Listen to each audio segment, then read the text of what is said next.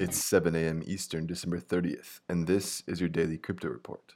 Bitcoin is down 1% at $3,833.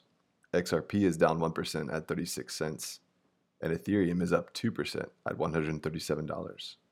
Those are your leaders by market cap. Top gainers in the last 24 hours Raiden Network Token up 23%, and Pivx up 17%. Today's headlines Ripple says XRP based XRapid is expanding.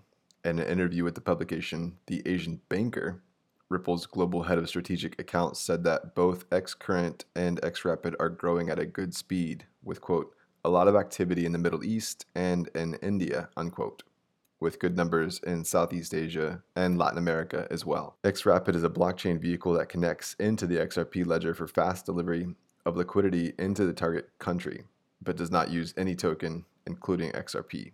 The parent company, Ripple, seems to think that XRP is just the easiest next step for parties using XRapid. Huobi Group announced that Huobipool, the company's mining subsidiary, will be launching a crypto exchange dedicated to EOS in the first quarter of 2019. This will be the first crypto exchange that uses EOS as a base pair. Huobi Group was founded in 2013 and runs Huobi Global, a top 10 crypto exchange by adjusted trade volume.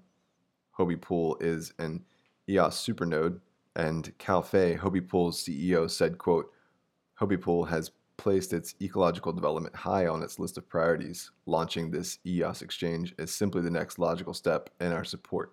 Unquote.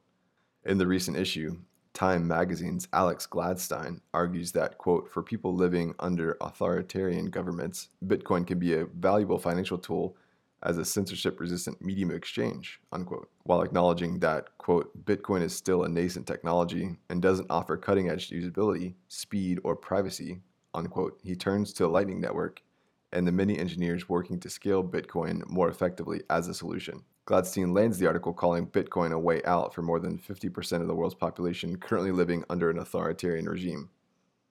Well, those are your leading headlines today. Visit us at dailycryptoreport.io for sources and links. Find us on social media and everywhere you podcast under Daily Crypto Report.